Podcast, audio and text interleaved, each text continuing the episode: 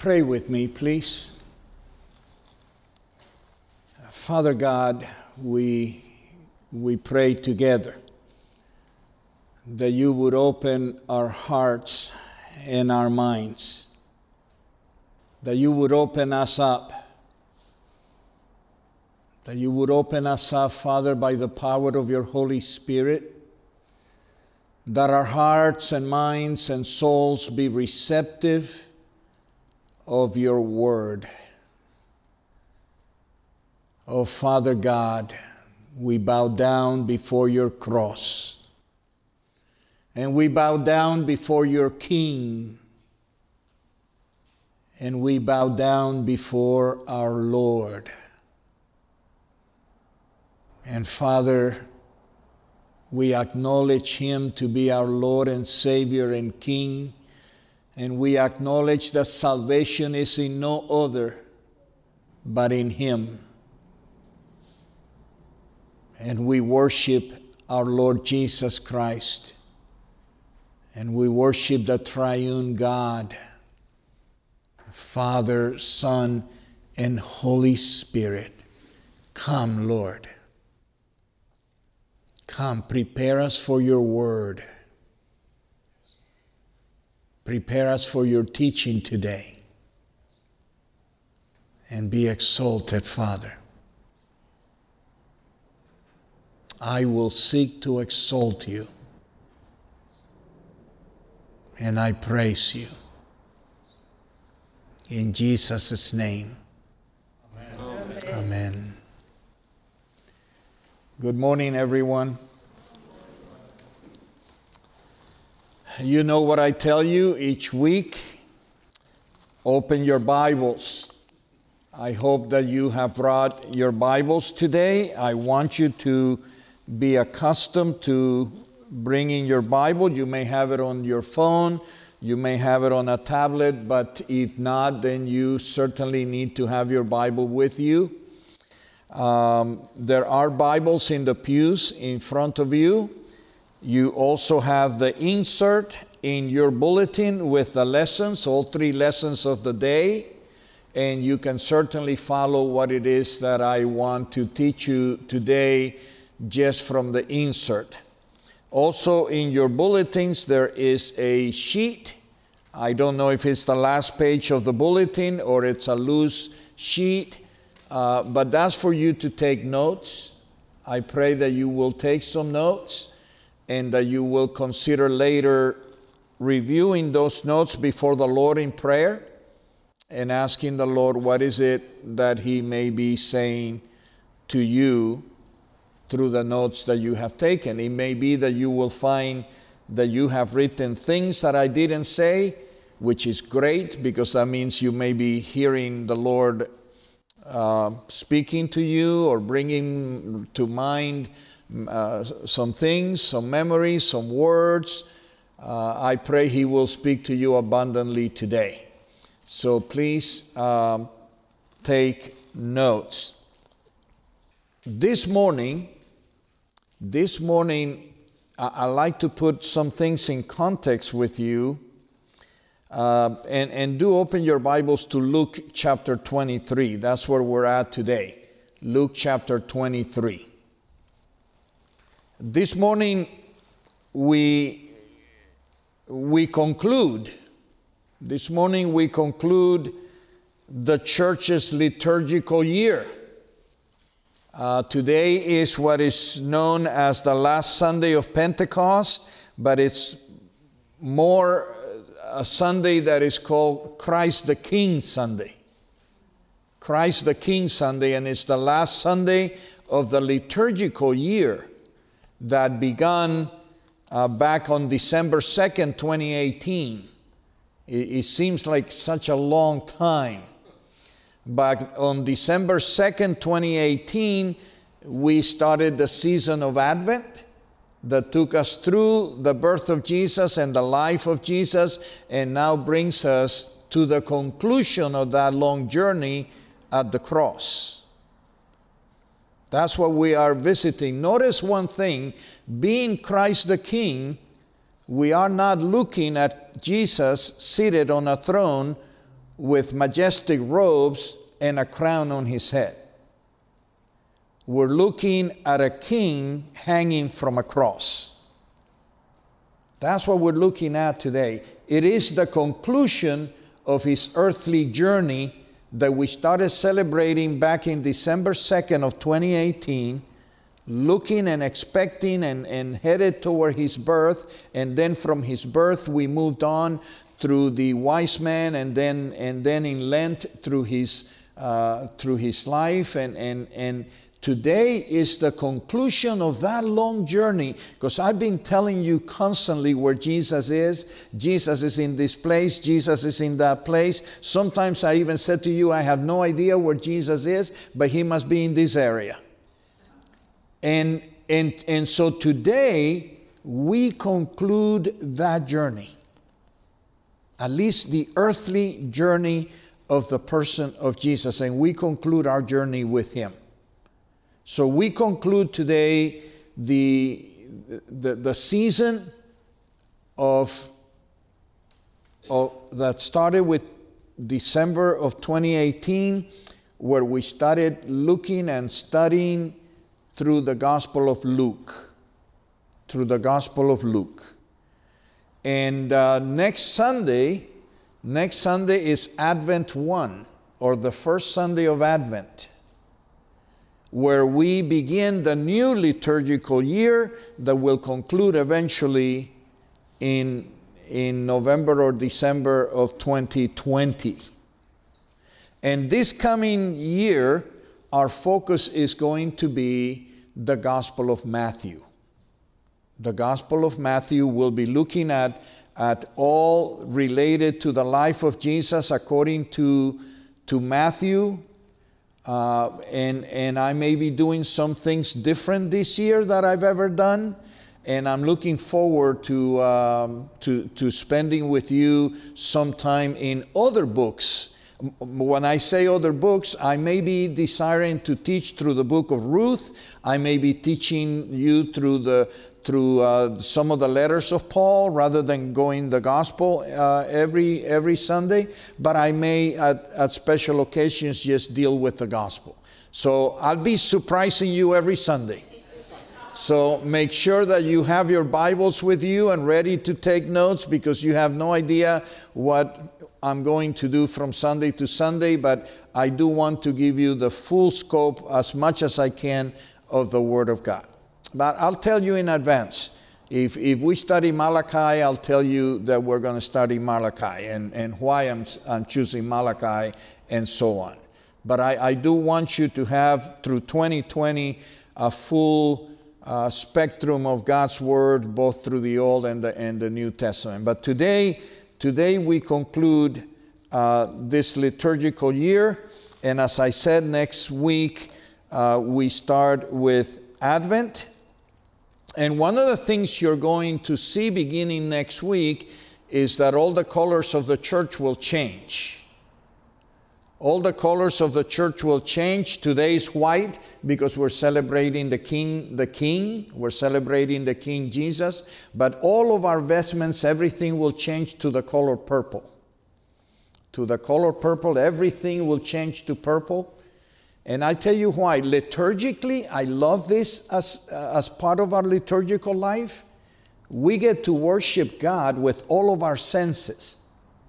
With our ears, we sing, with the voice, or the voice, we sing, we listen to music. But with the eyes, we also worship by seeing the changes that happen from season to season. So when you come next week, you're going to notice that things are different than all other seasons. And every time we change a season, the colors will change, and I'll teach you why they're changing. But the, the color purple is the color for that calls us to meditate. It's, it's the, the color that calls us to prepare, to instros, for introspection, to look inside of us, to prepare, to, to to, to humble ourselves. To, it's, it's the color also of Lent that calls us to, uh, to just uh, go inside of us and recognize that something special is about to happen. And so next week we'll do that, and I've invited uh, uh, some people in our church to light up the Advent wreath. So we're going to have the Advent wreath up here, and for each of the Sundays of, of, uh, uh of Advent, we're going to be lighting a candle. And so you'll know exactly where we are just before the birth of Jesus. Okay? So that's kind of what we're going to be uh, doing. Um, what we're doing today and what we're going to, uh, to start doing next week. However, there's something even more important that I want you to recognize and to know today, uh, which I believe is extremely important.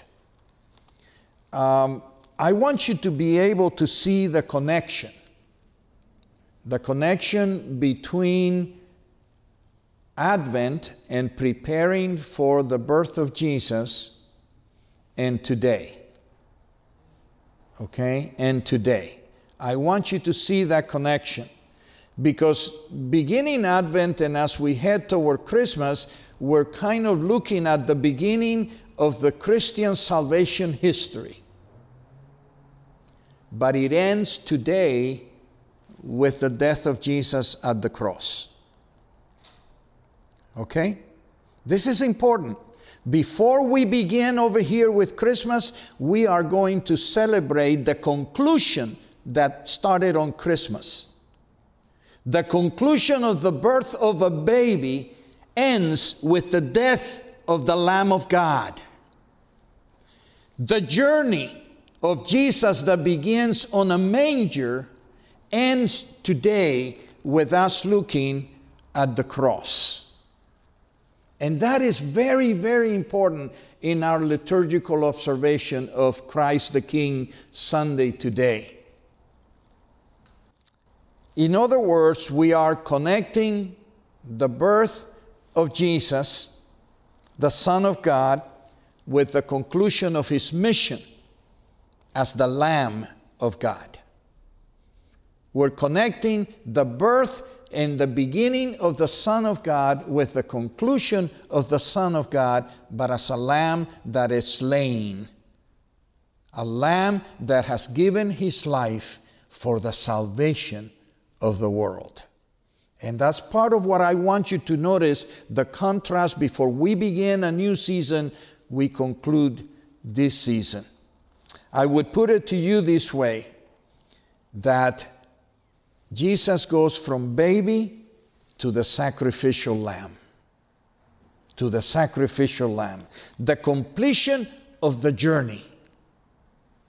The completion of the journey. When Jesus said from the cross, It is finished, he was given completion to the mission that the Father had entrusted to him. It is finished. The journey is completed it's perfected. It is finished. It is done. I have done all that my Father commissioned me to do. And it began with me coming into the world as a human being in a, in a form of a baby lying on a manger. It began there, humanly, because it really all began in the mind of God, the Trinity. But it began there and it concludes at the cross. I want you to connect those two, otherwise, today has no meaning. If Jesus hadn't been born, you would still be in your sins. There would have been no atonement. There would have been no payment for your sins. If Jesus had not come into the world, you would be condemned for all eternity as a sinner separated from God. But if he was born and never died, you would be in the same place. If he had been born and never sacrificed himself and taken your sins upon the cross, then you would have no payment for the sins that we have committed. So this completes the journey. And we need to rejoice and we need to acknowledge. And we also, I think it's an act that humbles us. That humbles us. And so that's part of what today is all about. Let me let me also, if you haven't noticed, I want to give you a, piece of, of information that I think is very, very important. None of the Gospels, Matthew, Mark, Luke, or John, none of the Gospels describes the crucifixion. I don't know if you've ever noticed that. None of the Gospels describe the crucifixion. The most that the Gospels say is they took him to a hill called the skull, and there they crucified him. That's it. There's no description as to what happened. There's no description as to whether Jesus cried out in pain. All of those things are things we imagine because we know what happens to the body. But there's no description in any of the Gospels of the details of the cross. Because the cross was such a horrendous death, the, the Gospel writers just didn't feel that it was right for them to describe every detail of what happened to Jesus.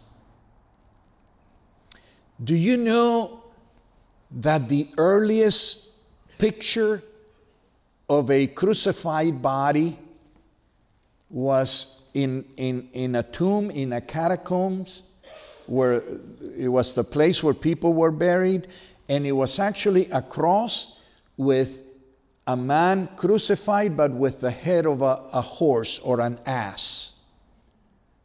That was the first actual picture of a crucifixion. It clearly was not about a believer. It was not a believer that was doing that. It wasn't until years later, after the cross, that the church and believers began to paint, to draw in stones and things like that, Jesus crucified for a long time, at least for a century and a half, there was no depiction anywhere of Jesus crucified. And I want to tell you something else. Only out of a sense of modesty did some of the paintings, the early paintings of Jesus, put a loin cloth around him only out of a sense of modesty. But the reality may have been that Jesus was crucified and humiliated to the point that he had nothing covering him. That the intent of the Romans was to so humiliate him that they would show him not only his weakness, but they would show the crucified person's full nudity. The idea was to humiliate the person so that no one else would want to rise against the Roman Empire. Now imagine the Son of the living God, the Son of the living God, nailed to a cross like a piece of meat just nailed to a cross, bloody, naked, showing all of his weakness. Just imagine that is what we're seeing. We're not seeing a king on a throne. We're seeing a king that chose to come into this world because his father asked him to, and chose to climb on the cross and allowed himself to be so humiliated and killed and martyred and murdered so that you didn't have to climb on that same cross. That's the king that we are observing today as Christ the King. I want to give you three more quick things for you to consider that have always been of blessing to me. Jesus was crucified just on the outsides of Jerusalem, on a hill that we all call Calvary. The Bible tells us that it was a place called the place of the skull. That's what the description is. But I want you I want to also acknowledge that this is the general area that was known as Mount Moriah. Mount Moriah was the mountain that God commanded Abraham to take Isaac to and to kill him as a sacrifice in Mount Moriah. Of course, the father intervened and Isaac was saved and a ram was put in his place. The initial indications that someone would be the substitute for the sins of mankind. And that is the mountain area in which Jesus now is being crucified. The second thing that blessed me tremendously is I have read uh, through Isaiah, and there is a chapter in Isaiah, Isaiah 25, I believe, that it speaks about Isaiah 500 years before Jesus. He's pointing to a mountain. He's pointing to a mountain and he says, On that mountain, death will be conquered, and there will be no more crying, and there will be no more death, because death will be conquered and covered the last of the things the fear the man fear and that's isaiah 25 i believe and i believe that isaiah was pointing to Mount Moriah. He was pointing to the area of Jerusalem. He was pointing to the hill, which 500 years later or so, after he wrote that or said that, Jesus was conquering death on a cross on that mountain. And the other thing that blessed me is last week I told you that I had learned a brand new thing, and I told you that it was related to the parable of the wicked tenants. And I kind of explained to you the parable of the wicked tenants. When you read the parable of the wicked tenants, you see that when the son comes and they kill the son, what, what the parable says is they took the son and they said, Let's kill the heir, and they took him outside of the vineyard. And then they killed the son, the owner of the, the owner of the vineyard.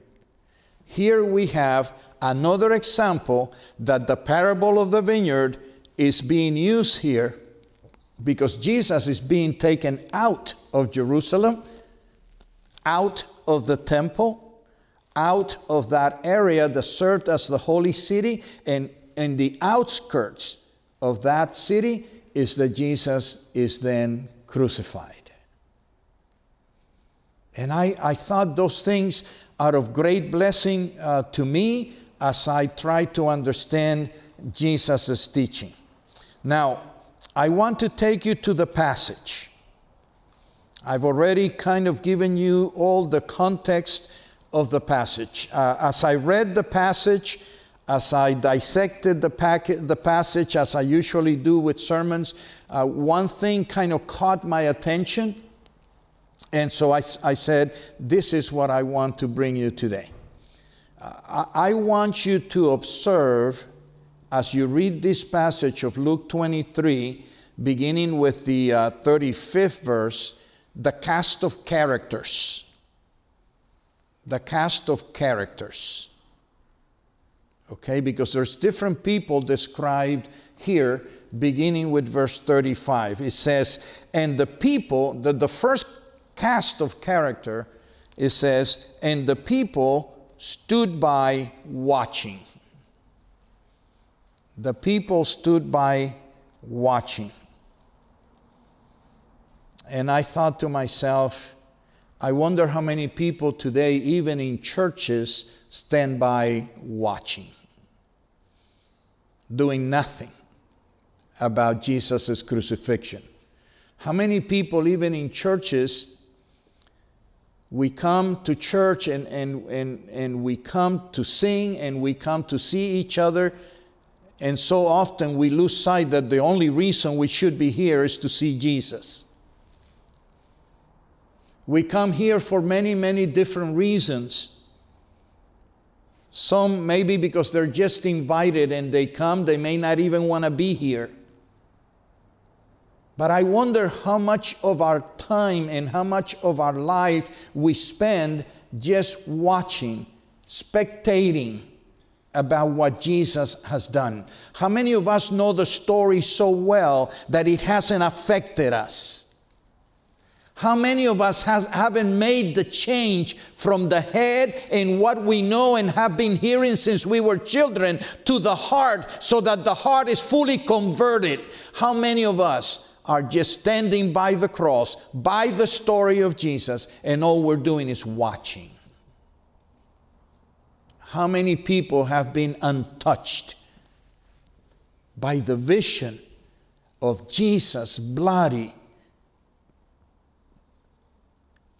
Naked, nailed, scourged. How many of us are fully unaffected, unaffected by that sight? If you can just imagine it in your mind. How many of us are just simple bystanders of the gospel story? Simple bystanders, silent observers uninvolved spectators. How many people do you know today? How many people do you know that for whom the death of Jesus is just a story, but it hasn't, it hasn't really become part of their story? How many people can even tell you that they saw a picture or they saw a drawing but they're still not bowing down and submitting to the King that dies for us.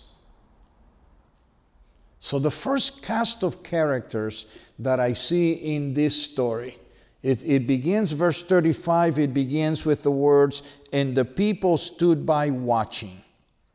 And then it says, But the rulers scoffed at him the rulers scoffed at him, saying, He saved others, let him save himself. If he's the Christ of God, his chosen one. The rulers scoffed. Have you ever scoffed at Jesus? Unintentionally or consciously or unconsciously? Have you ever doubted that Jesus is the Son of God? Have you ever chosen not to submit to his authority? Have you ever chosen to either use scoff or allow people around you to scoff at who Jesus is? To make derogatory remarks with friends, perhaps in your, in your surroundings how often do we hear insulting comments about Jesus? If there's one thing that sometimes pierces my heart is when I'm watching television, either a movie or, or a show or something like that, and, and inevitably they will mention Jesus Christ, but in a kind of derogatory term, either about Jesus or about the followers of Jesus. And they make fun, and boy, it hurts it hurts because this world has no idea who Jesus Christ is. And so it's easy to use us or to use Christ in derogatory forms or to put him in the mouth of people without really even intending to, to do that. The rulers scoffed and then, and then as I continue, he, they say, He saved others, let him save himself if he is the Christ of God, his chosen one. And then he says, And then the soldiers also mocked him. The soldiers mocked him, coming up and offering him sour wine and saying, If you are the king, if you are the king of the Jews, uh, come down from, it says, save yourself. And there was also an inscription over him This is the King of the Jews. The soldiers mocked Jesus, they mocked his identity, they mocked who he was. I'm going to ask you a favor. It's something that I've tried to practice, and sometimes I myself violate it. Don't ever tell me a story or a joke about God. Don't ever tell me a story or a joke about Jesus. I don't want to know about Peter at the pearly gate and who comes and who says, and I don't care about any of those jokes. There, what Jesus has done is serious enough for me that I don't want to hear. Don't ever, please, don't ever bring me a joke about my God. Even if it's super funny, I don't want to hear about it. And, and, and if someone is joking with you about Jesus or your holy, holy, holy God, either walk away or if you can, just tell him that you don't welcome that kind of joking about your Lord and your God. You see, the soldiers were mocking Jesus. If you are the king of the Jews, they even put over his head a sign, the king of the Jews. They were joking with whom? With him. They were making of him a joke. They laughed at him. They beat him and said, Who hit you? Prophesy. They joked by putting on him a crown of thorns. That's all that it was a joke for them. They mocked him by putting a crown of thorns. They were mocking that they claimed he was the king. They mocked him when they put a ro- purple robe like a king would wear.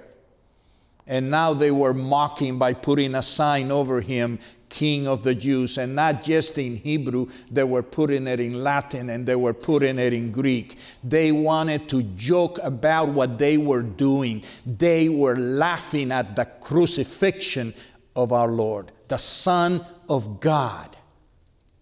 And He allowed that to happen.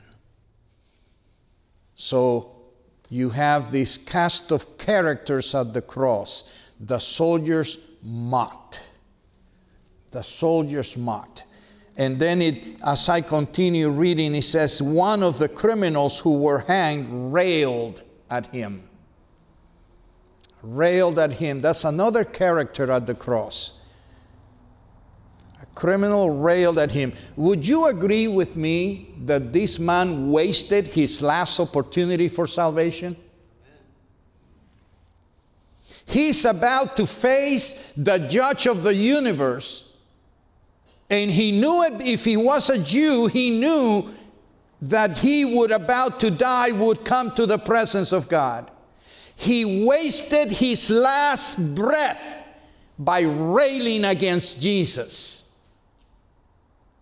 If you are the Son of God, if you are the Messiah, save yourself and us. My goodness, I think the day of salvation is today. It's not a day for railing against Jesus, it's a day for bowing down and saying, I may not know everything, but I believe you are the Son of God who came into the world to save me. And I will trust you and I will bow down. So you have a criminal decide that he was going to spend the last few minutes of his life railing against this man being killed next to him, and he's just railing against him. How many of us have ever railed against Jesus? How many of us have put into question whether he is truly your king and your Lord? And then we have another character of this horrendous scene, and it is the other thief, the other criminal. And the other criminal, is, it says here, it says, But the other rebuked the first one, saying, Do you not fear God since you are under the same sentence of condemnation? And indeed, justly, for we are receiving the due reward of our deeds. But this man has done nothing wrong. And he said, Jesus, remember me when you come into your kingdom. And Jesus resp- Jesus speaks for the first time in these verses. Jesus' answer is today you will be with me in paradise. How different these two thieves are. Often, when I preach and, and have preached in other churches, when I'm invited uh, on Good Friday or, or around Holy Week, I love preaching a sermon that I composed a number of years ago that is really a look at the three crosses of Calvary. And the, I, I call one of the cross the cross of rejection and I take a look at why people reject Jesus today. What are the reasons that we come to Calvary and we still choose to reject the one opportunity we might have to have salvation and hope and peace and a transformed life? What is it? And so I look at that. And then I look at the other cross and I call this cross the cross of acceptance. The, the thief that, that accepts Jesus. And then I go to the center cross and I call that the cross of grace. The cross of rejection, the cross of acceptance, the cross of grace. The cross where God was pouring his love unto all mankind at the feet of Jesus. And what you have here is you have the three crosses and then finally, you come to the last of the characters in this horrendous play, and it is Jesus Christ Himself. We can blame, we can blame the Jews for betraying Jesus. We can blame Judas, his own disciple. We can even blame the disciples for not defending Jesus. We can blame the Romans for all that they did.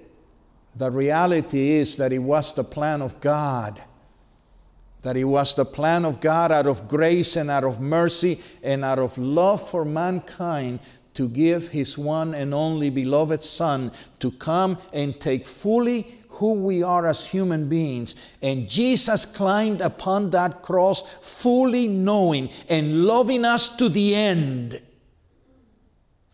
And the Son of glory and the King of the universe allows himself to be killed and hung on a cross so that you and I don't have to, so that our sins be forgiven, so that the wrath of God can be avoided in us. He takes on the brunt of what history brings to him. And the Father turns his back on him so that Jesus becomes sin he doesn't just take on our sin, He becomes the very presence of sin, crucified, nailed to a cross, so that you and I can be forgiven, so that our sins can be taken away. What a king! What a king who dies for his subjects rather than command his subjects to die for him. What a king. What a God. What a God. But why? Well, I've alluded to it. There is a term which is theological, but it's, it's not just theological, it's, it's, you, you understand it fully, and, and there is a term that is substitution. What was happening at the cross is that Jesus was substituting himself for the truly guilty criminals, the one on the right, the one on the left, and the ones here in church today. Jesus was substituting himself so that you didn't have to carry on you the penalty of the sins you and I have committed. And we have all committed sins. We are all guilty we have all rebelled against the Word of God. We have all chosen not to be obedient. We have all, and I don't say that to invite you to continue, but rather to make sure that you understand the cost of your salvation, the cost of your deliverance, the cost of your redemption, the cost of eternal life that you now have in Him. We were the guilty ones, and Jesus substituted Himself for us. That is why the King is on the cross to substitute Himself. We are the guilty ones, we're unable to pay the price. And let me tell you, um, I don't, I think, I, I, can you go to the next slide? Uh, I mean, what did the criminal believe? Well, for one thing, the criminal knew that he was guilty and that he was deserving of his just punishment. Number two, he knew that Jesus was the king with a kingdom. I mean, he acknowledges it. He says, Jesus, when you come into your kingdom, remember me. So he's acknowledging that Jesus is who he claims he to be. And number three, the thief is acknowledging, or the criminal is acknowledging, the next slide, please, that Jesus could save him and forgive him that Jesus was the way into God's kingdom and God's presence. And as someone at the 8 o'clock service reminded me, he says, There's another thing I see here. He says, He defended Jesus.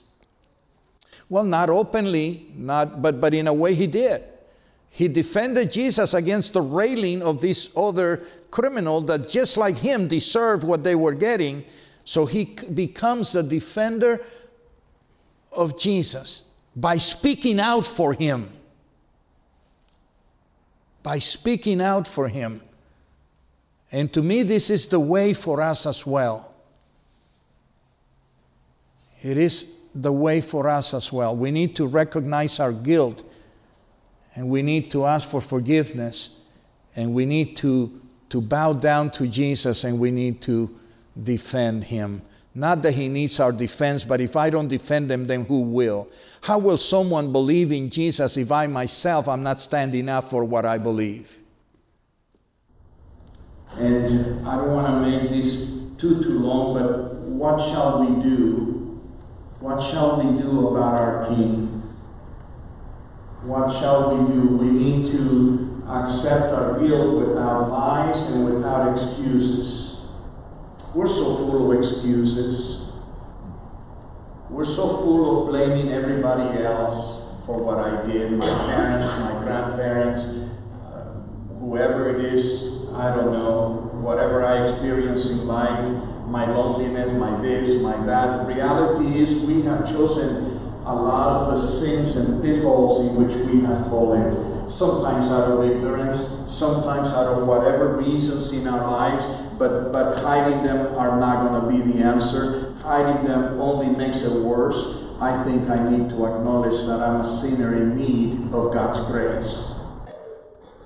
What shall I do? I need to, without lies and without excuses, accept our guilt. Accept that Jesus is who he claims to be the Lord, the Savior, and the King. Accept Jesus' death and sacrifice for us and ask for forgiveness. Ask for forgiveness. Turn the control of our lives over to Jesus. Ask for the help of God through His Holy Spirit. I want you to see something that St. Paul uh, said in Romans chapter 10 that I think it's essential. If you confess with your mouth the Lord Jesus and you believe in your heart that God raised him from the dead, you will be saved. Because with the heart one believes unto righteousness, and with the mouth what one confesses and is made, confession is made unto salvation. The mouth, the heart, we believe with our heart, and with our mouth we confess. And I would add, and with our hands we serve. This is how salvation happens. You and I need to come to the cross, acknowledge our sins, bow down, and receive the grace that is available to us in Jesus Christ. No one else can save you, not yourself, not anyone else, but He who is God, who chooses to die for you in your place in substitution. That's the King that we celebrate today. The King of Kings and Lord of Lords. He's coming again, not as a lamb again to be sacrificed, but he's coming as the Lion of Judah. That's the King that we celebrate today, Christ the King Sunday. And I want to call you, all of you, I want to call you to a true surrender, a critical surrender of your life to the rule of God, to the control of God, to the love of God, to the mercy of God. This is the day of salvation for all. If you choose to reach out and say, Remember me in your kingdom. Remember me, Lord Jesus, in your kingdom. So today we conclude the long journey that ends a baby hanging from a cross. And next Sunday we begin the journey again because it is important that we be reminded constantly of who Jesus is and who the Father is and who the Holy Spirit is. And so I say to you, come, come and hear the story. Come and hear the message of salvation. And go out and proclaim it and live it and serve your King. Amen. Amen. Stand with me.